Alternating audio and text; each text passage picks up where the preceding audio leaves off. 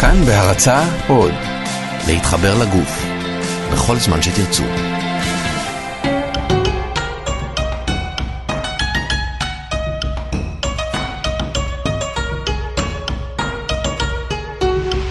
שלמות עם רז חסון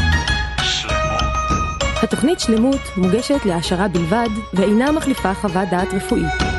שלום לכם וברוכים הבאים לעוד תוכנית של אה, שלמות, התוכנית השלמה לרפואה משלימה. לי קוראים רז חסון והיום אנחנו נדבר על פסיכותרפיה גופנית. פסיכותרפיה אתם בטח מכירים, שזה משהו שמוכר לכם ממחוזות הפסיכולוגיה והטיפול והתרפי ומי לא עושה את הדברים האלה, אבל כאן יש לנו אלמנט אה, נוסף שמחבר את זה גם עם הפן הגופני, אז אנחנו מיד נשמע קודם כל מה השיטה הזאת, איך היא עובדת. אמ, יש מאחוריה גישה מאוד מאוד אה, מעניינת שעליה אנחנו מיד אה, נרחיב יחד עם אה, ניר גרין, מטפל בפסיכותרפיה גופנית. שלום ניר. שלום לך, זה כיף שלומך? להיות פה, בסדר גמור. יופי, מעולה. אז רגע, בוא, בוא תסביר לי. פסיכותרפיה, אנחנו יודעים מה זה, נכון? פסיכותרפיה מעולמות הפסיכולוגיה, נכון? הטיפולית, שבגדול מגיעים, אם אני מגיע לטיפול בפסיכותרפיה, אני יושב עם מטפל, הוא שואל אותי שאלות, אנחנו מדברים, ומתוך הדברים שעולים, אה, נוגעים בכל מיני דברים ש, אה, שמפריעים לי, ש, ש, שיש לי בעיה איתם. איפה הפן הגופני נכנס פה בכלל? זה כמו להגיד פיסול בשמיעה. אוקיי, okay, זאת שאלה נהדרת, ואני חושב שהיא מכניסה אותנו ישר לתוך התחום. אוקיי. Okay. בגלל שהפן הגופני הוא כזה שהגוף שלנו כבר מגיע איתנו לטיפול. אוקיי. הגוף שלנו הוא תמיד שלנו. אני חושב שהפסיכותרפיה הגופנית, ההנחת מוצא שלה זה לשכוח ממה שתמיד חשבנו, I have a body, יש לי גוף. הגוף שלי חולה, הגוף שלי בריא, הגוף שלי משרת אותי טוב או לא משרת אותי טוב. זה I am body. יש לי גוף, הגוף שלי הוא אני. כשאני בא לטיפול, כשאני מקשיב למה שהפסיכולוג אומר לי, או הפסיכותרפיסט, או המורה שלי ליוגה, גם הגוף שלי מקשיב, הגוף שלי נמצא שם. הגוף שלי, החומר עצמו, השרירים, העצמות, האור, הכל. הכל שם. אוקיי. Okay. אפשר לראות את זה על זה שנמצאים בטיפול, ובן אדם למשל אה, שומע איזושהי תובנה שמסתדרת לו, מתאימה לו, או שהוא מרגיש שראו אותו, שהוא מרגיש שהוא במקום בטוח, במקום הנכון, אז רואים אותו מתרחב. Okay. אוקיי. רואים אותו פותח את הרגליים. מה או... שנקרא שפת uh, גוף. כן. ב... רואים אותו מתרווח בתוך הכיסא, אבל בשונה משפת גוף, אני רוצה לקרוא את זה לא בתור, לפעמים אני חושב שמדברים על שפת גוף, בתור איזה דרך טיפה מניפולטיבית אפילו לקרוא מישהו. נכון, זה נורא מלחיץ. נורא כשבן אדם אומר, כן, אני מומחה לשפת גוף, אז פתאום אתה נורא נזהר לידו. אתה כזה, נכון. רגע, אז איך שאני יושב עכשיו, מה זה אומר עליי? מה הוא חושב עליי? מה... אוקיי. אז אצלנו, בשונה משפת גוף בהיבט הזה, זה שפת גוף, או מה שהגוף עושה, כביטוי לעולם הרגשי הכי עמוק שלנו. שזה יותר מלחיץ. אבל לא מנסים לקרוא את זה, מנסים להיות את זה. אוקיי. מנסים לאפשר את זה. בוא, בוא נחדד את זה, מה זה אומר? אוקיי. אז קודם כל, אם באמת, כמו שתיארתי קודם, התרווחת בספה, אז, אז יותר טוב לך. אתה עכשיו במקום, אה, אתה יכול להיפתח. אתה יכול לאפשר לדברים הכי עמוקים לצאת החוצה. אה, עוד משהו שיכול לקרות זה כמו פיוק, למשל. פיוק בטיפול. שפתאום, אה, בעצם טונוס השרירים עושה איזשהו, אה, איזשהו, איזושהי פריקה. הוא נרגע, הוא יכול לשחרר איזשהו משהו שהיה עצור, בעצם. כמו שלפעמים אנחנו רואים חתולים עושים. הם עושים איזשהו פיוק, זה מארגן מחדש את טונוס השרירים, זה מאפשר למשהו להירגע. אוקיי, okay, אז, אז פיוק זה בעצם דבר טוב. פיוק זה דבר נהדר. לא, כי הרבה פעמים, אתה יודע, אנחנו יושבים מול מישהו, ואז הוא מספר לנו משהו, הוא מדבר, אה, ופתאום אתה מתחיל לפהק, וזה מין רמז לא נעים כזה, שאתה קצת אה, מתעייף מהשיחה. אה, יש הרבה סוגים של פיוקים, אני מאמין שזה, שיש את הקשת הפיוקית. אני... הבנתי. כן. אז כאילו, לא, לא כל פיוק הוא פיוק אה, חיובי מהסוג הזה. כן, אבל שוב, אני לא מדבר על הקריאה של זה, אני לא אומר מה כן, זה אומר לא עליי. אני אומר שהבן כן. אדם עשה משהו לעצמו שהוא טוב. אוקיי, okay. כן. אז בעצם דיברנו על, על uh, שפת גוף, לא במובן באמת, ה, uh, נקרא לזה... התכליתי. קוריוזי, כן, כן, של שפת גוף כשפת גוף, אלא באמת משהו שמשקף, uh, ידוע בעצם, נכון? כאילו ב, uh, ברמה הרגשית, ברמה הנפשית, uh, ש, שהנפש שלנו, ש, ש, שהפרסונליטי שלנו בעצם נושאת את כל סך החוויות שלנו מגיל אפס. ובעצם, אם אני מבין נכון, פסיכותרפיה גופנית אומרת ש... המשקעים האלה, או הד... החוויות שעברנו, בעצם יש להם גם ביטוי פיזי. ממש. אפילו אה, אחד ההוגים הראשונים שדיבר על זה, שזה ויליאם רייך, אפילו מתייחס לזה ברמה שהוא קורא לזה frozen history. היסטוריה okay. אוקיי. קפואה שנמצאת בתוך השריר. הוא מדבר על קיבוצים כרוניים שנמצאים בתוך השריר, שאפילו אם תעשה אותם, אם תיגע בהם בדרך הנכונה, ממש יכולה לצאת החוצה תמה. יכולה לצאת החוצה אפילו ברמה של אה, זיכרון. זאת אומרת שמה, שברמה הכי בסיסית, אם אני אפשט את זה, עיסוי נניח בנקודה מסוימת ש, ש, שיש שם איזשהו משהו, משקע רגשי, יכולה פשוט להציף את אותו אירוע לתודעה באותו ממש, רגע. ממש, ממש, ואתה תדבר עם מעשים שעושים אה, עיסוי רקמות עמוק, ועושים שיאצו ועושים טווינה, והם יספרו לך כמה זה רגשי, אני שומע מהם. לפעמים שהמטופל פורץ בבכי, לפעמים הוא נזכר במשהו, לפעמים אפילו זה יכול להיות ברמת התחושה או הרגש שמשתחררים, שעוד אין לזה מילים. כי הרבה מהתחושות או הדברים שקרו לנו ולגוף, או שהפכו לטראומות, אפילו טראומות קטנות, הם אה, פרה-מלולים. זאת אומרת שעדיין לא מצאת את המילים בתוכך להסביר אותם לעצמך, אבל הם עדיין נצרבו ברקמות. בדיוק, כי אפילו זה מתקופות שעוד לא היו לך מילים. עוד לא היו לך מילים לחשוב את מה וואו. שקרה לך. זה רק נצרב ברמה התחושתית. זה מדהים. אז בוא, בוא תן לנו רגע רקע קצר לגבי באמת איך, איך השיטה הזאת התחילה, ממתי בדיוק, היא נחשבת אה, צ- צעירה יחסית. זהו, יש משהו לפסיכותרפיה הגופנית שהיא young forever. קשה לי להבין, באמת. היא נשמעת ככה, היא נשמעת נורא תמיד כשמישהו זה. שומע אותה, יש הרגשה שזה אחת השיטות נורא טיפול חדשני, החדשות, כן. שנכנסו זה- לתחום וכזה. אני אה, יודע היום ממחקר עצמאי שאני עושה על התחום, שזה משהו שתמיד היה. אפילו תפיסה שהיום אה, יצא ספר חדש, שיצא על וילם רייך, שאני תכף אסביר עליו בהוצאת אה, אוניברסיטת הרווארד. ובעצם, אם, אם אני מתחיל ראשון, אני מדבר על ויל- ויליאם רייך, שהוא היה פסיכואנליטיקאי, שהיה תלמיד של אה, פרויד. פרויד, שהוא בעצם אבי הפסיכואנליזה. כן. וזה אדם שעוד בשנות, ב-1930 והלאה, הוא עובד עם אה, פרויד, הוא מאוד מאוד מעריך את פרויד, אה, והוא מאוד מאוד מחובר לתפיסה של פרויד לגבי המיניות בתור אה, הסבר להתנהגות האנושית.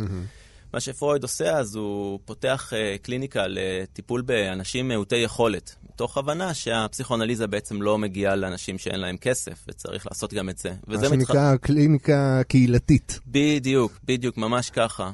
ורייך שאז יש לו תפיסה מרקסיסטית מאוד חזקה, מצטרף אליו, ובעצם אה, זוכה לזכות לראות אה, מאות מטופלים. ואחד הדברים שהוא שם לב, זה באמת הוא שם לב. לזה שיש שינוי בגוף שלהם במהלך הטיפול. אה, שמתי הם בוכים, שאיך הם נושמים במהלך הטיפול, שאיך הם יושבים. להבעות פנים שלהם. הוא מתחיל לעשות עם זה, הוא מתחיל ללמוד את זה. לדוגמה, הוא משקף להם את ההבעות פנים שלהם, ושואל אותם איך הם מרגישים. אה, הוא עובד איתם על נשימות. לאט לאט מפתח איזושהי שיטה שהיא יותר גופנית, שיש בה אלמנטים גופניים, כן. בתוך הפסיכואנליזה. בהמשך הוא נפרד בעקבות כל מיני uh, חיכוכים, וזה שזה באמת דרך שונה, אבל, uh, ומשם מפתח את זה הלאה. אז זאת אומרת בעצם ש, שהפסיכו, אה, שהפסיכותרפיה הגופנית, אה, לא סתם קוראים לה פסיכותרפיה, היא בעצם מגיעה מתוך היסוד הזה, אבל יש לה את החיבור המאוד משמעותי הזה של בעצם הביטויים הפיזיים של ה... לגמרי. אני אגיד לך, אחד, אני קורא לזה מילים שמחפשות גוף, וגוף שמחפש מילים. בגלל זה אנחנו פסיכותרפיה גופנית. המטרה היא לסגור מעגל. השאלה מאיפה המעגל פתוח. או, שזאת אה, שאלה שהיא לרוב אחת הקשות. נכון, נכון, נכון. אנחנו מחלקים אנשים, לדוגמה בביוסינתזה, ל... ביוסינתזה שזו זה בעצם ה... הפסיכותרפיה הגופנית שאני עוסק בה. זאת אומרת, זה סוג מסוים של פסיכותרפיה זרם, נכון, גופנית. כן, אוקיי. כן. אז החלוקה היא לדוגמה לשלושה סוגים של אנשים. שיש את האקטודרמי, מזודרמי ואנדודרמי. שאלה אנשים, שזה ה, ה, בעצם ה, התאים הכי ראשוניים של הגוף, שכל הגוף מתפתח מהם. האנשים האקטודרמיים יהיו אנשים שמאוד uh, השתמשו בראש, מאוד יחוו את החוויה שלהם דרך הראש. השכל, מה השכל, שנקרא רציונל בדיוק, מאוד חזק בדיוק, אצלם. בדיוק. מכיר כאלה. כן. אוקיי. האנשים המזודרמיים יהיו אנשים שיהיו מחוברים מאוד לגוף. הם יעשו הרבה ספורט, הם, אה, תנועה תהיה חשובה להם, זה, זה גם יהיה העולם מושגים שלהם, מה שיעשה להם טוב. ויש את האנשים האנדודרמיים, שזה אנשים מאוד רגשיים, אפשר להגיד אפילו רגשניים, שהחוויה שלהם הרבה יותר רגשית, הם uh, ככה חווים את העולם. הם יכולים לדוגמה להיות מאוד שמחים, והם יכולים להיות לדוגמה מאוד מאוד, להיעלב מדברים מאוד קטנים, כל מיני דברים כאלה. והמטרה שלנו היא בעצם uh, לראות אצל כל אחד בעצם מה, איך אפשר לעשות אינטגרציה בין השלושה ערוצים האלה שבעצם מהווים את אה, ההוויה האנושית. זאת אומרת שבכל אחד הם קיימים אבל בלבלים אחרים והשאיפה היא לאזן אותם, או שכל אחד מאיתנו הוא רק אחד מהם? אה, הם צריכים להיות באיזון, זה, זה, זה בריאות, אוקיי. Okay. ואם הם לא, אז לפעמים מתפתחת איזושהי אה, נטייה אוקיי. שתשפיע okay. על החיים שלנו. כמו לדוגמה, אנשים שהם מאוד בראש, הרבה פעמים יהיו מאוד פרקטיים. ירצו לדעת מה יוצא להם מזה, ירצו לדעת אה, איך זה עובד, ויהיה להם יותר קשה להיות בתוך החוויה, לדבר את הדברים, יותר יהיה להם נוח לדבר על הדברים, לספר לך מה הם מרגישים דרך תיאוריה.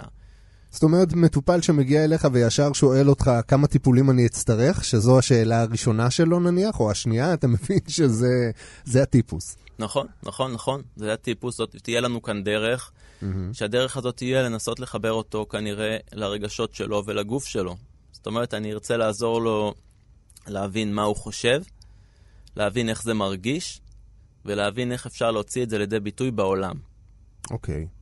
אז אם ניקח סתם דוגמה, אני אהיה סטיגמטיבי בטירוף, אבל יש נניח, אה, לא יודע, נשים שנשואות לאנשי קבע, אתה יודע, כל מיני אה, מג"דים וכאלה, והיא אומרת, הוא, הוא בן אדם נורא טוב, אבל הוא בן אדם נורא תכליתי, רגש אצלו זה פחות הקטע החזק, אז זה לא שאין לו רגש, הוא פשוט מחובר אליו פחות, וזה עניין של תהליך עד שהוא יוכל להשתנות, וכל אחד בעצם יכול להשתנות, נכון? או שזה לא מתאים לאנשים מסוימים וכן מתאים לאנשים אחרים? אני חושב שכל אחד יכול להשתנות בתוך המנעד שלו.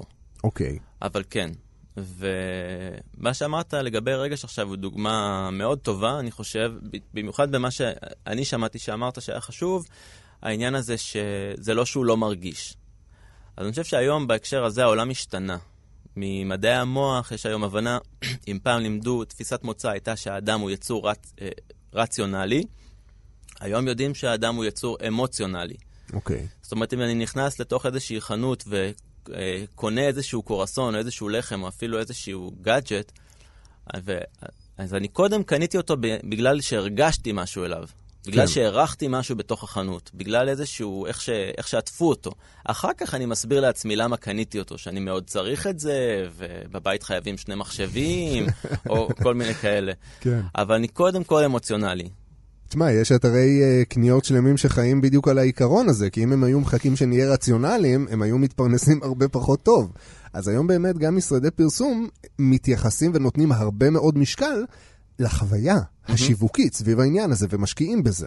אז, אז בעצם הרגש, אתה אומר, בתפיסה של איך אנחנו עובדים, היום הוא הרבה יותר מתקדם מפעם. אם פעם, זאת אומרת, חשבו שאנחנו הרבה יותר, כאילו, כן צריך או לא צריך, אז היום זה בעיקר ה...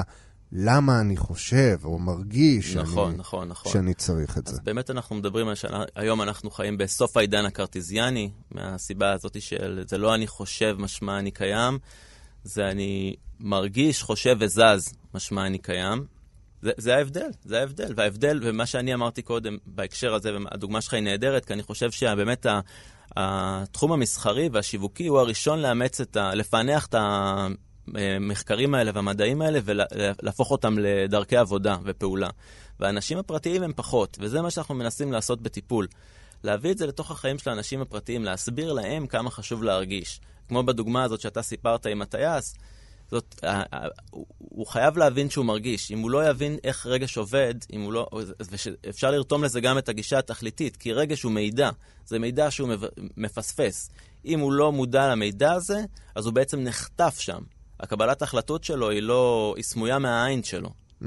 ודווקא מי שתכליתי צריך להבין שרג... כמה רגשות הם חשובים. זאת אומרת, אם אתה באמת אה, מנוהל על ידי אספקט אחד, אתה בעצם מקבל החלטות ממקום שאתה לא לגמרי מודע לכל התהליך שעוטף אותו. אתה חושב שאתה יודע, אבל יש דברים אחרים שמנהל, שאתה מתנהל מתוכם בלי להיות מודע בכלל. מהמם. אז בוא ניתן עוד דוגמאות. בוא, בוא תיתן עוד דוגמה. נתנו דוגמה של, של הבן אדם התכליתי הזה, מהמם. הנורא אה, כן. אטום אה, לכאורה. אה, איזה עוד, אה, איזה עוד דוגמאות נניח? קליניות. אז יכול להיות דוגמה. של מישהו שהוא רגיש מדי. ש... או אפילו, בן אדם, כמו שדיברנו, מה- מהאנשים שהם רגישים. אלה אנשים שנגיד העולם ישר ייגע בהם, כאילו אין להם אור. אם מישהו יגיד להם, הם- יהיה להם מאוד קשה לשמוע לא, או לחוות תסכול, או להילחם על שלהם. אם הם באים לעבודה, ואם הם מבקשים העלאה, ואם יגידו להם לא, אז הם ישר מאוד ייפגעו ומאוד ייעלבו, ולא יעשו עוד צעדים בתוך זה. כל היום שלהם יכול להיות מורכב מכל מיני אה, רגשות שהם חווים מאוד מאוד חזק, אבל אין להם חיבור, לדוגמה, לראש, שהופך את זה למחשבות, שהופך את זה לדרכי פעולה, שהופך את זה למחשבות, איך אני יכול לעשות משהו כדי שזה יהיה אחרת.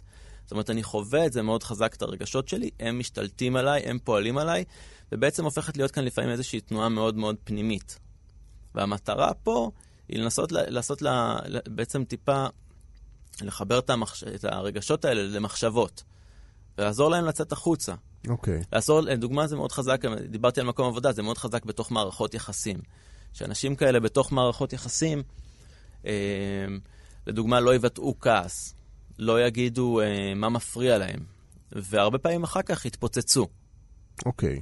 כי בעצם, במקום להגיד כל פעם ב- באופן קטן ונקודתי שהם לא אהבו את זה, או שהם לא מרוצים מזה, או שהם היו רוצים שזה יהיה אחר, או שזה פשוט לא מתאים להם, הם לא אומרים, הם בולעים, ואחר כך זה בעצם מתפוצץ, פעם בכמה זמן שהם לא יכולים יותר. כן. זאת אומרת שזה חוק אה, שימור האנרגיה. האנרגיה לא נעלמת לשום מקום, ואם אתה מדחיק אותה מספיק זמן, מתישהו היא תתפרץ החוצה. ממש, ממש, ממש. זה נהדר מה שאתה אומר. זאת באמת גם גישה אה, מאוד חשובה בפסיכותרפיה גופנית, זו תפיסה אנרגטית. שבעצם בגוף, אני חושב שזה בהרבה תחומים של רפואה משלימה, כמו הצ'י ברפואה סינית, יש לו איזושהי אנרגיה. היום האנרגיה הזאת ממש נחקרת, היא נקראת אה, אנרגיה ביו-אלקטרית. אה, יש לה אה, יישומים מדעיים, כמו לדוגמה שקוצב לב, שפעם היו מכניסים אותו עם סוללה, והיו מנתחים כדי להחליף את הסוללה פעם בכמה שנים. היום המטרה היא כבר להתחבר לאנרגיה של הגוף. המדע היום במרוץ אחרי להבין את האנרגיה הזאת, כדי בעצם להתחבר אליה. אבל uh, בתוך טיפול, או בתוך החיים, כן, האנרגיה הזאת נורא חשובה, ואם בן אדם לא, לא מבטא את הרגשות שלו, זאת אנרגיה. הכעס הזה שהיה צריך לצאת החוצה, מול הבן זוג, או מול הבוס, או, מיל, או מול אימא, ולא יצא החוצה, זאת באמת אנרגיה, זאת אנרגיה שקורסת פנימה. קורסת פנימה, קורסת ועוברת בתור איזשהו רטט, בתוך האיברים הפנימיים, בתוך המעיים, אה, ועושה שם קיבוץ, או, או עושה שם ממש, אה, מפעילה את, את, את הגוף בעצם על רקע על עצמו, באיזשהו כן. אופן, שיכול לגרום לכל מיני סימפטומים ומחלות. כן. זאת ממש אנרגיה שצריכה לצאת החוצה, צריכה להיפרק. אז בעצם הם, דברים שאפשר להגדיר גם על ידי מערכת סימפתטית ופרסימפתטית, אה, זה, זה, זה לגמרי אותו עניין, נכון? ממש. זה, זה לגמרי עניין אנרגטי שפשוט משפיע ומשפעל ומתפעל אה, איברים אה, לא תמיד כדרכם, מהמם. מפר את האיזון הטבעי שלהם. ממש ממש, ואתה באמת כל פעם שאתה ככה אומר את הדברים במילים שלך, זה מחזיר אותי לעוד נקודה מאוד מאוד חשובה, כי זה נכון. לך על זה. אז מה שדיברת על מערכת העצבים, זה גם תפיסה שמאוד מאוד חשובה מהיסוד של הפסיכותרפיה גופנית. זה קשור לאיזשהו ניסוי ראשוני שוויליאם רייך היה, שהוא היה באמת אה, איש אשכולות, הוא גם עסק ממש במחקרים ובביולוגיה, והסתכל על, ב, מתחת למיקרוסקופ, והוא מזהה שתא, בניסוי שלו הוא לוקח תא, והוא דוקר אותו עם מחט. אוקיי. מה שהוא מזהה בעצם שבעקבות הטראומה הזאת, התא מתכווץ, ואחר כך מתרחב חזרה לגודל שלו. רייך סקרן והוא ממשיך לעשות את זה, הוא דוקר את המחט עוד פעם. את התא עוד פעם, התא מתכווץ ומתרחב. הוא ממשיך עם זה והוא מזהה שהתא בעצם לומד שיש כאן איזשהי סיכון ומפסיק להתרחב לכל הגודל שלו. ובעצם כשהוא ממשיך עם זה ממש לאט לאט מפתח איזשהו קיבוץ כרוני. בעצם התא הזה אומר לעצמו, אם אני אתרחב, אם אני אתרווח, אם אני אחזור לעצמי, אני תגיע אחטוף. המחט. אני אחטוף, בדיוק, בדיוק, בדיוק. וזה עיקרון שהולך איתנו בהסתכלות על אנשים, על קיבוץ והתרחבות, על התנועה שלהם בין אה, רגיעה לפעולה, בין אה, כעס לשמחה. כל הזמן לראות את התנועה הזאת בין קיבוץ להתרחבות, ובאמת שיכול להיות לאנשים גם קיבוץ כרוני. איזשהו אה, קושי או ראשוני שקיבע איזושהי התנהגות דיפולטיבית, או כמו שהיום מדברים בתור טראומה התפתחותית, איזשהו מקום שלאורך זמן פגע בך, מייצר איזושהי טראומה, אה, מייצר טראומה, מייצר קיבוץ במילים שלנו. כן. והמטרה לעזור לבן אדם להתרחב. וזה התהליך שקורה בטיפול. ו... וזה לא פשוט להתרחב. כשפורטים את זה למילים, אז, אז ה- ה- המטרה או היעד שאליו רוצים להגיע, היעד מאוד ברור. אבל בדרך לשם, אני מניח שאנשים שמגיעים אה, לטיפול, אתה יודע, הם אנשים ש, שכבר ראו משהו או שניים בחיים, אנשים בני 30, 40, אפילו 50 ויותר, שהתקופה שבה הם היו, אם להשתמש בה, בהקבלה, היא תא שחטף מחט, הייתה לפני הרבה זמן, ומאז הם התנהלו ב... בדיוק במסגרת המוגבלת הזאת, שהם אמרו לעצמם, באופן לא מודע, אני לא יכול להתרחב לגבולות ש... שנוח לי באמת להיות בהם. איך, איך, איך אפשר לתקן את זה? אז קודם כל, מה שאתה אומר באמת נכון, וזה גם קשור לאיך שהמוח שלנו הרגשי עובד, שזו פעולה שנקראת uh, experience expected. אני צופה שמה שיהיה על סמך מה שקרה לי בעבר. שזה הגיוני סך הכל, ככה לומדים uh, לקחים. אתה בודק מה היה, ואומר, כנראה שבעתיד נכון, זה לא נכון, ישתנה. נכון, נכון. אבל באמת, אני חושב, מה שמביא אנשים לטיפול זה גם איזשהו רצון והבנה שהם כבר יכולים אחרת. עכשיו השאלה היא רק איך. אוקיי. והאיך הזה זה מה שמביא אותם לטיפול, וגם זה מה שאנחנו עושים אותם בראייה של איך להתרחב. אני חושב שיש הרבה פעמים לאנשים, אני רואה את זה איזושהי תפיסה, שללכת לטיפול או להשתנות, זה, המטרה היא להיות, להרגיש יותר טוב. אבל, ויש איזושהי תפיסה שאני אגיע לטוב ואני כבר אדע שהוא טוב. אבל במושגים של קיבוץ והתרחבות ושל המחט, אתה בעצם מבין שהטוב הוא לא איזשהו מצב שאתה עובר אליו. זה לא מצב שאתה מבין, זה לא מצב שאתה מגלה, ואז הוא כמו לרכב על אופניים. אלא לא, יש כאן ממש ממדים של שיקום בעיניי. יש כאן כאבי גדילה. כי במעבר הזה בין קיבוץ להתרחבות, הגוף שלך, המוח שלך, שהוא, כמו שאמרנו, מבוסס על חוויות העבר, הוא אומר, מתי תגיע המחט? מתי תגיע המחט? וזה אנשים שנמצאים, דוגמה, במערכת יחסים. אולי לראשונה במערכת יחסים טובה. ויש בתוכם מחלקות שאמונות על למצוא מה הבעיה למצוא פה. למצוא פאקים. כן. מה, מה לא בסדר? בדיוק, בדיוק, למצוא... מתי תעשה לי סרטים כבר? מת... מתי זה יקרה שוב? בדיוק, בדיוק, בדיוק. ש... שהם רוצים להתכווץ חזרה. למה? כי הקיבוץ הוא כבר הפך להיות, עם כל זה שהוא כאילו לכאורה רע, הוא הפך להיות המוכר והבטוח. זה הוודאות. זאת הוודאות. ככה אני מכיר את המציאות שלי. בדיוק, אם המציאות תשתנה, בדיוק. אני כבר לא אכיר את עצמי בתוכה. זה ממש ביולוגית הגודל שלי. זאת הזהות שלי. וכשאני מתרחב, אנחנו נכנסים כאן לאיזשהו מימד שרייך דיבר עליו, היום פחות מדברים עליו בפסיכולוגיה, ובעיניי הוא נורא נורא חשוב. הוא דיבר על pleasure anxiety, על חרדת שמחה, או על חרדת הנאה. לגמרי, שזה... אמ, כן, זה סוג של אה, מלנכוליה תאובתי כזה, זה ההתמכרות ממש, ל... ממש, ממש, ממש, ממש. אוקיי, ואיך הוא, הוא הסביר את זה לעומק? אז ההסבר הוא באמת בעניין הזה, שממש אה, פיזיולוגית, הקיבוץ הופך להיות הבית שלנו. אם הוא היה כל כך הרבה זמן, כל הזיכרונות שלנו קשורים אליו, מי שאני קשור אליו, המוזיקה שלמדתי לשמוע, הסרטים שלמדתי לאהוב, אפילו החברים שאספתי מסביבי, שאני יכול לקטר איתם על כמה החיים ככה וככה, כל הדבר הזה מתחזק את הקיבוץ. באמת אפשר, אפשר לצאת מזה, ועם עם עבודה, זאת אומרת, צריכים להגיע לנקודה שבאמת כל אחד באופן עצמאי אה, אומר לעצמו, אוקיי, אני יכול אחרת, נכון? אבל גם לשם הדרך לפעמים היא לא, לא קצרה מדי. אבל מהרגע הזה, זאת אומרת ש, שאנחנו לוקחים שליטה ואחריות על העניין, יש, יש לך כמטפל עם מה לעבוד. נכון. שליטה ואחריות זה באמת הדבר הכי חשוב. אני חושב שזה מה שטיפול עושה. בעיניי מה שטיפול עושה, הוא שם צמתים. Mm-hmm. צמתי חשיבה. זאת אומרת, במקומות שבאופן דיפולטיבי פעלתי ככה וככה, אני עכשיו מפקפק. אני עכשיו שואל, אולי אני יכול לעשות אחרת. ואני אתן גם דוגמה גופנית. אוקיי. Okay. דוגמה גופנית זה לדוגמה מסיפור מקרה של uh, uh, סטנלי קלמן, שהוא גם uh, דמות מאוד ידועה בפסיכותרפיה גופנית. יש לו תחום שנקרא פסיכולוגיה פורמטיבית, שהוא פועל בארצות הברית בברקלי.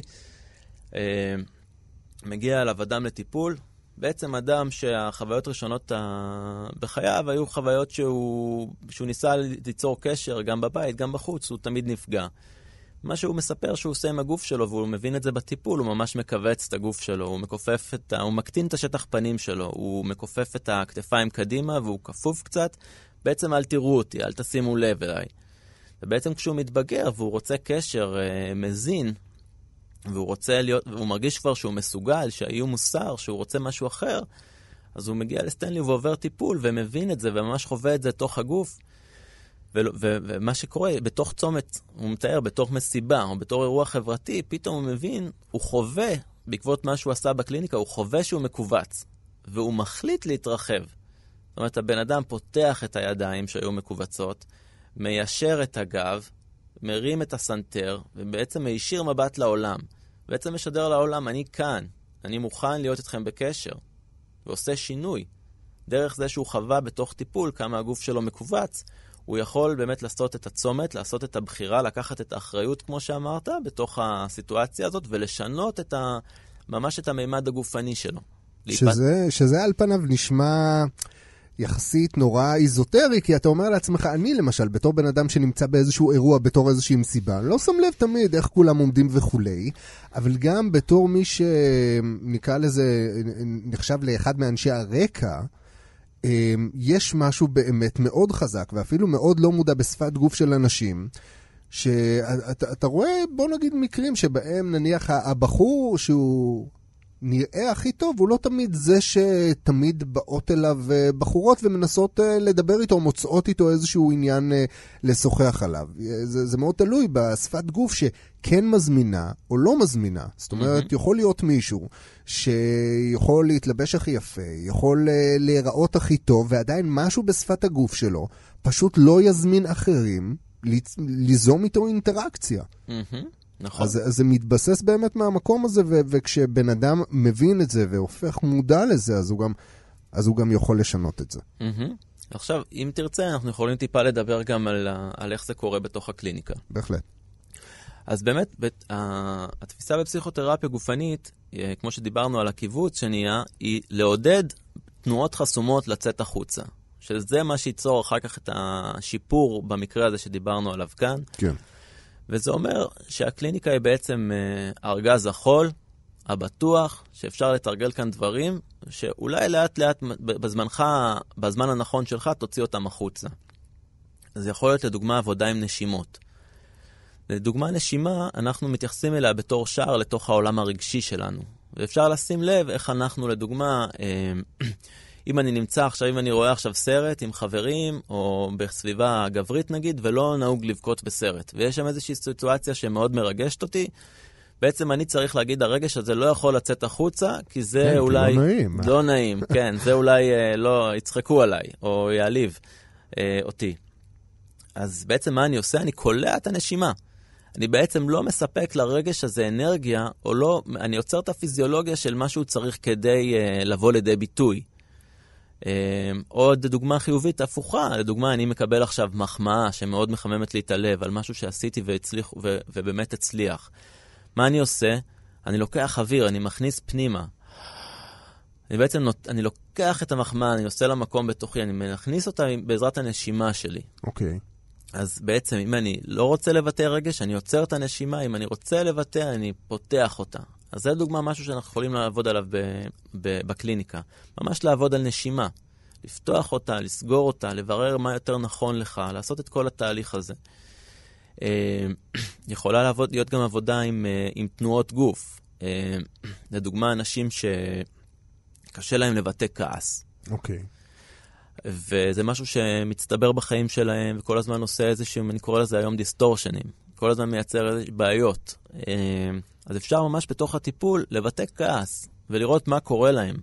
לעזור להם להכיר את, ה, את, ה, את הרדיו הפנימי שלהם בעקבות כעס. לדוגמה, יש אנשים שיבטאו כעס, ולבטא כעס, רגע, אני רק אגיד, זה יכול לתת, אה, לתת אגרוף על כרית, זה יכול להיות אה, לדחוף את המטפל, זאת אומרת שעומדים אחד מול השני ועובדים ביחד בידיים. כל זה מתבקש שזה יהיה אה, לפעמים אה, איטי, לפעמים אמוציונלי, אה, ומחובר גם לנשימה אם אפשר. כל זה באמת, באמת כדי לעשות איזושהי תנועה, וגם לשים לב לתהליך הרגשי שמתחולל בתוכך בעקבותיה. לדוגמה, יש הרבה אנשים שיפעילו עליך, אני אגיד אני, בתור מטפל, את הכוח שלהם. לפעמים לרגע יש להם איזושהי תחושה מאוד טובה, שהנה, אני מבטא את הכוח שלי, כן. ואז אצל הרבה אנשים מגיעה אחר כך מהר מאוד אשמה מאוד גדולה. זאת אומרת, לבטא את הכוח שלי, אה, אולי נח... באיזושהי חוויה ראשונית נחווה כמשהו שיכול לפרק, שיכול להיות הרסני, שיכול להיות מאוד אגרסיבי. ואז מגיעה אשמה, ואז אתה רואה, בעצם הבן אדם, הוא נחשף לתהליך הפנימי שלו, של למה הוא לא מבטא את הכוח שלו. ואז הוא גם מבין עם מה הוא צריך להתמודד, עם מה הוא צריך לעשות עבודה, כדי שהתנועה הזאת תוכל לצאת החוצה בעולם. שזה, שזה נפלא, זה, זה נשמע כמו גילויים שאם אתה יוצא איתם כמטופל מ... מסשן uh, טיפולי, זה, זה עוד משהו ש, שגילית על עצמך מחדש. ממש, ממש, ממש, וזה מה שנקרא היום באנגלית, זה embodied. זה, היום יש במדעי המוח מאוד מאוד מאוד מאשרים את, ה, את העבודה הזאת. כן. הם נותנים לה גושפנקה מאוד מאוד חשובה מבחינה מדעית. יש היום תחום שאני מאוד uh, אוהב לקרוא ומאמץ אותו, שנקרא Embodied Cognition, לקוגניציה גופנית. אפשר להגיד שזה איוון תומפסון, שהוא חוקר מהבריטיש קולומביה בתחום, הוא קורא לזה דור שלישי של מדעי המוח. בעצם אם פעם חשבו שהמוח הוא כמו מחשב, ב... ואחר כך חשבו שהמוח הוא, הוא רשת, אז היום מדברים על המוח, זה כמעט תפיסה אקולוגית. המוח בתוך מערכת שמשפיעה ומושפעת. זה מוח, גוף, סביבה. זה משולש שמשפיע ומושפע כל הזמן. ובגלל זה התפיסה היא שאם אני אעשה איזושהי תנועה עם הגוף, כמו, נגיד לדוגמה, אה, כמו שאמרתי, להפעיל כוח על המטפל, או אולי אפילו לנסות לשלוח יד ולקחת את היד של המטפל, או לקחת בצורה איזושהי, איזשהו חפץ בחדר, לת, ל, אנחנו קוראים לזה reaching out, ואז taking in. איך אני עושה פעולה בתוך העולם, איך אני שולח יד לדבר הזה שאני רוצה, אם זה עבודה, אם זה בת זוג, אם זה איזשהו קידום, איך, ואיך אני עושה את הפעולה, לקחת את זה. זה יכול לייצר מחשבה שאומרת, אני מסוגל. זה מחשבה שאומרת, יש כאן חוויה חיובית, יש לי זכות לעשות את זה. Mm-hmm. דרך התנועה הגופנית אני ממש מייצר את המחשבות. כמו שאנחנו רגילים להבין שדרך מחשבות אני מייצר תנועה. כן, אז זה עובד גם הפוך בעצם. גם הפוך, כן. ועוד משהו שהיום בהקשר הזה מאוד מעניין, אה, מדברים היום לדוגמה על חוויות ראשונות של תינוקות. נכון. שאיך הקשר הראשוני ממש מייצר את התפיסת עולם של התינוק, ואפילו מייצר אחר כך את, ה, את האופן שבו הוא יראה את העולם. זהו, בגלל זה כל כך הרבה הורים בסטרס כל הזמן, איך אני מייצר לילד שלי את הסביבה בעצם הכי טובה שיכולה להיות, כדי שיהיו לו חוויות ראשונות טובות בכל, אה, בכל דבר בעצם. שזאת תהיה ההיכרות הראשונה שלו עם העולם. אה, זה לא תמיד מצליח לנו, אבל יש טיפים בעניין הזה, או שזה... בעיניי הטיפ... לשאוף למשהו לא קיים. כן, צריך להיזהר. היום, היום מנסים באמת, אני חושב, אה, מאוד מאוד להיזהר מטראומות. כולם מנסים לשמוע טראומות. אה, יש לי חבר, מורה ליוגה, שסיפר לי על זה סיפור מצחיק. הוא יצא מהשיעור, ואימא שסגרה בטעות את האוטו עם הילד בפנים, צעקה לו, תוציא אותו, תוציא אותו, וכל מה שהיה לו זה את האופנוע שלו ושרשרת של האופנוע. היא רצתה שהוא ייתן מכה עם השרשרת וישבור את החלון. עכשיו הוא אמר לה, כאילו, המכבי אש ממש פה, הם עוד שנייה מגיעים, אולי עדיף לחכות להם? כאילו אם את רוצה למנוע טראומה, אני חושב שזה יהיה... שזה יהיה עדיף. עדיף מאשר לנפץ לו את החלון מול הזה. אז זה משל בעיניי לניסיון הזה למנוע טראומות, ולפעמים להפעיל כוח שהוא בעצם מייצר בעצמו טראומות. טראומה. כן. כן.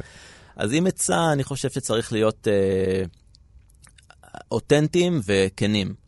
זאת אומרת, לעשות מה שאתה יכול עם מה שיש לך, והכי חשוב זה להיות אותנטי עם הילד. לדוגמה, הרבה אנשים אני רואה שהם לא כועסים. הילד רואה שאתה שואל, אתה כועס, אבא? לא, אני לא כועס. אני לא כועס. אני לא כועס, כי אני לא אמור לכעוס עליך, זה יכול לייצר אצלך איזשהו תהליך. אבל אם הילד הרגיש משהו, יש לו תעודת זהות שאומרת, אני ראיתי משהו שזה כעס, ואני שאלתי אותך ואמרת לי שזה לא. אתה יוצר לי פה סתירה בעניינים. בדיוק, אני יוצר בלבול. נורא חשוב להגיד, כן, אני כועס, ואולי להסביר למה. זה לא צריך להיות כעס אדיר, זה לא צריך... וזה דווקא יכול להשאיר את זה מקומי וקטן, ואפילו ללמד אותו שיעור על מה זה כעס. כן. טוב, שזה מאוד מאוד חשוב באמת. Uh, הרבה פעמים אנחנו, כמו שאמרתי, מנסים ליצור איזושהי סביבה סטרילית מאנרגיות uh, שליליות, מכעס, מצעקות, מדברים כאלה, או נניח כשאבא ואימא קצת ב vibe לא טוב והילד פתאום נכנס לזה, אז פתאום כולם נרגעים כדי לא לייצר איזושהי, אה, לא יודע, שריטה קטנה. אפשר, אה, זה, זה חלק מהחיים, זאת אומרת, זה בדיוק, גם סוג של אנרגיה. בדיוק. כעס הוא כמו אהבה, הוא כמו הבנה, הוא כמו הכל, הכל זה אנרגיה של הכל, ולהכל יש מקום. כשמסבירים את זה ו... דוגמה נהדרת, כי באמת העולם הרגשי שלנו, מה שנחשפנו עליו, מה שיש בתוכנו בעקבות זה, צריך לייצג את העולם. צריך להיות שם מענה שיכול לתת תווית לכל מה שיש בעולם. ויש דברים רעים, ויש דברים טובים, ויש את הקשת שבאמצע, להכל צריך לתת מענה. בואו ניקח את זה לכיוון הילדים. מאיזה גיל אפשר אה, לטפל בפסיכותרפיה גופנית? אה, יש היום אה, עבודה של אה, טיפול עם אה, ילדים כבר מגילאי הגן. אנשים שעושים התמחות עם ילדים ומטפלים, כן. שזה נשמע מאתגר נורא, כי ל- כמו שאמרת, מ- מילים שמחפשות אה, גוף. גוף וגוף שמחפש מילים, לילדים הרבה פעמים אין הרבה מילים כדי לתאר כל מיני חוויות שלהם, כי הם אה, אה, אזרחים אה, די טריים בעולם הזה, חוו לא תמיד אה, מספיק אה, כדי לדעת גם איך לקרוא לזה. אז, אה, אז כאילו זה תחום התמחות אה, נפרד בתוך, ה, מהמם. בתוך התחום הזה. מהמם, נכון. אני יכול להגיד לך אבל שבתור uh, מטפל, אני חושב שבעצם כולם קצת ילדים כשהם מגיעים לקליניקה, כי חייבים לטפל בילד הפנימי, חייבים להגיע אליו, חייבים uh, להבין מה פגע בו, חייבים אפילו להבין איזה, איזה נדר הוא נדר לעצמו כשהוא היה ילד, מה הוא אמר, אני לא אהיה, או אני לא אעשה ככה, שזה לפעמים הדבר שכל כך מעכב אותנו. אז באמת תמיד צריך לדעת גם לעבוד עם הילד הפנימי. גם כשמגיע מבוגר, אנחנו הרבה פעמים עובדים עם הילד. מה, מה, מה הגיל הכי מבוגר שביקר אצלך בקליניקה? אה, מישהו בן 60, וואו, כן. טוב, זה כן. הרבה, הרבה דברים uh, לתקן והרבה אחורה לחזור, לא? כן, כן, אבל אני חושב שאנחנו תמיד עובדים עם ה... בלי קשר ל- לגיל או ל- לרקע של הבן אדם או למקצוע שלו, אנחנו עובדים עם איזשהו משהו מאוד הומני, כאילו עם, ה... עם, ה... עם הדבר הזה שיש בתוכו, שמבקש אה, ריפוי. אוקיי, אז בוא, בוא תספר לי מבחינת ה... אה, עוד על תהליך העבודה בעצם, הסשנים עצמם. זה, תיארת קודם מצב שבו המטופל נניח מפעיל אה, סוג של אה, לחץ או דחיפה כזאת על, ה, על המטפל. מגע פיזי זה, זה עניין שגרתי בטיפולים או שזה לא עניין הכרחי? אז כן, מגע פיזי הוא דבר חשוב, הוא יכול להיות ויכול לא להיות. זאת אומרת, זה מאוד קשור במטופל וקשור מאוד למה שהוא, אה, לצרכים שלו, לגבולות שלו, למה שהוא צריך. אנחנו, העיקרון המנחה שלנו לגבי אה, מגע, שהוא באמת טאבו בחברה שלנו, הוא תמיד להיות מאוד מאוד עדינים איתו ומאוד לברר שזה מתאים, אה, להסביר מה אנחנו בעצם רוצים לעשות ולהסביר איפה זה יהיה. וגם לתת את המידע שתמיד, תמיד, תמיד אפשר לעצור את זה, ותמיד אפשר לדייק את זה. אז כן, כי מגע זה יכול להיות גם לדוגמה בטיפול יד בגב, לדוגמה למישהו שצריך תמיכה, או עובר עכשיו משהו קשה. וגם יש משהו ב... ביד בגב לדוגמה, או בדבר כזה, אנחנו קוראים לזה, זה מסרי מגע. זאת אומרת, אני יכול להגיד לבן אדם, לשבת מולו ולהגיד לו, אני איתך, אני תמיד פה, אני תומך בך. אבל אני יכול גם לשים לו יד בגב. ואז הגוף שלו יכול ממש להרגיש את זה שאני כאן. כן. יכול ממש להתמסר לזה. זאת בעצם איזושהי, כמו, כמו אה, בקבוק עם פתק שאני שולח בתוך מערכת העצבים שלו, שאומרת, זה לא רק מילים, אני הרגשתי את זה. בוא נדבר עכשיו אה, בקצרה על מסגרת ההכשרה, כי בדרך כלל כשאנחנו מדברים פה על אה, כל מיני שיטות שהן יותר הוליסטיות ב... הכיוון, ה, נקרא לזה, רגשי, רוחני, אנרגטי, ופה אנחנו מדברים באמת על שיטה שהיא נטו הוליסטית, כלומר, היא באמת לוקחת בחשבון גם את הנפש, כמו שאמרת לי אה, במשפט אה, לפני שהתחלנו את התוכנית. אה, לגבי גוף ונפש. את ההרכב של המים, נכון. למשל, באמת כדוגמה. באמת אם היה איזושהי תמיד שאלה, מה המערכת יחסים בין גוף לנפש, אני חושב שהמערכת יחסים שאנחנו מדברים עליה היום, במאה ה-21, אה, יש את הפילוסוף האמריקאי נייג'ל שמדבר על זה, הוא בעצם מתייחס לזה בתור H2O. אני חושב גם פרופסור ליבוביץ' דיבר על זה, אף אחד לא הבין אותו בזמנו. אבל זה בעצם דבר אחד שיש לו שני ייצוגים במציאות. זה חומר ורוח. והדבר הזה בעצם, אנחנו לא צריכים להפריד אותם, אנחנו צריכים להבין אותם. אנחנו רק צריכים לייצר שתהיה להם מערכת יחסים טובה. אי אפשר להפריד אותם, אי אפשר לעשות רדוקציה. כל הניסיונות הם מייצרים איזושהי אה, או רפואה או טיפול שהוא לא בעצם, לא, לא לגמרי מגיע עד לנקודה המתאימה. אנחנו, שאנחנו מהעולם של הרפואה המשלימה, אני חושב שאנחנו מאוד רואים את זה. אתה רואה? כן. איך סימפטומים, לדוגמה, לפעמים מעי רגיז. זה משהו שפר אקסלנס קשור לאיך שאתה, שאתה מדבר עם בן אדם, לאיך שהוא אה, מבטא את הרגשות שלו או לא מבטא את הרגשות שלו, למה יכול לנוע ומה נתקע, כל הדברים האלה. אז כן, אז החיבור הוא אינהרנטי. בגלל שאנחנו מתעסקים פה, בגלל שאנחנו מדברים על uh, פסיכותרפיה גופנית ויש לה uh, uh, פן מאוד מדעי ומאוד מאוד מבוסס, כדי שלא נגיע לכל מיני נניח אנשים שעל דעת עצמם החליטו שהם עושים גם פסיכותרפיה על דעת עצמם, אז הם גם פסיכותרפיסטים גופניים מטעם עצמם. מיהו פסיכותרפיסט uh, גופני? אני למדתי בקמפוס ברושים את המסלול להכשרת מטפלים בפסיכותרפיה גופנית בשיטת הביוסינתזה. בתקופתי זה היה לימודים של חמש שנים, היום זה לימודים של ארבע שנים, זה לימודים מאוד עשירים. אה, גם יש משהו מאוד ייחודי בעיניי בלימודים האלה, זה לימודים שהם אה, בקבוצה תהליכית, ובעצם השנתיים וחצי הראשונות מוקדשים לאיזשהו תהליך אישי. בעצם בעיניי אתה לומד להכיר את עצמך מאוד מאוד לעומק. גם בשביל להבין איך התהליך הזה הגופי, הגופני-נפשי עובד עליך, איך אתה מושפע מזה, איזה תהליך זה העביר אותך. לפני שתתחיל לטפל באחרים. ממש, ממש, ממש. ואתה גם לומד ממש להכיר את, את עצמך בתור איזשהו מנגנון, איך אני עובד, מה מפעיל אותי, מה משפיע עליי. בעצם שאחר כך כדי שתפגוש uh, מטופל, אתה תדע מה שלך ומה שלא באיזשהו אופן. אתה תדע... שלא תהיה השלכה או כל מיני דברים. כן, אני חושב שזה תמיד יהיה, אבל כן, אתה תדע יותר מה קרה שם. כן. תדע יותר לעומק להפריד. אה, ואחר כך בעצם יש תהליך מקצועי, ויש גם משהו אה, בתוך הלימודים האלה שהוא באמת כמו השיטה המשלב. זאת אומרת, זה גם תיאוריה וגם אחר כך הרבה פעמים חלוקה לזוגות ותרגול. ואת כל הדברים האלה שלמדת, אתה חווה על עצמך. אתה, אה, אתה בעצם חווה את התרגילים, התרגילים האלה מבפנים, ואתה חווה איך הם משפיעים על העולם הרגשי שלך. אתה חווה מה, מה הפך לחוויה חדשה, מה נחווה כ, כנעים, מה נחווה כלא נעים. אתה בעצם לומד את הגבולות שלך. אתה לומד להכיר את עצמך מבפנים בעיניי. ניר, זה היה מאוד מעניין. באמת, זה עולם שלם ש... שבעצם ממחיש לדעתי באמת, אה, שוב, אתה יודע, הרצועה הזאת, אה, שלמות, בסך הכל עוסקת ברפואה משלימה, בשלמות הזאת שבין הגוף והנפש, ואני חושב שבאמת אה, פסיכותרפיה גופנית זה משהו ש, שמאחד אותם בצורה שאפשר באמת להתחבר אליה, אתה יודע, זה לא, לא לגמרי רק אנרגיות ותחושות ודברים, וגם לא לגמרי המדע. איך, איך הגדרת את זה מבחינת שלושת הטיפוסים? יש את האנדודרם, יש את ה... אנדודרם, אקטודרם ומזודרם. כן, אז זה, זה הכל ביחד כזה. מתייחס לזה בתור שלושת הערוצים המהותיים של ההוויה האנושית. מזה מורכבת החוויה שלנו כשהיא אה, בריאה. אז אה, תמשיכו להיות בריאים ותחזקו את, ה, את הקשרים האלה אצלכם, אה, כי בסך הכל זה, זה ייתן לכם איזושהי חוויה הרבה יותר שלמה של, ה, של החיים שלנו פה, והם יכולים להיות הרבה יותר אה, נעימים.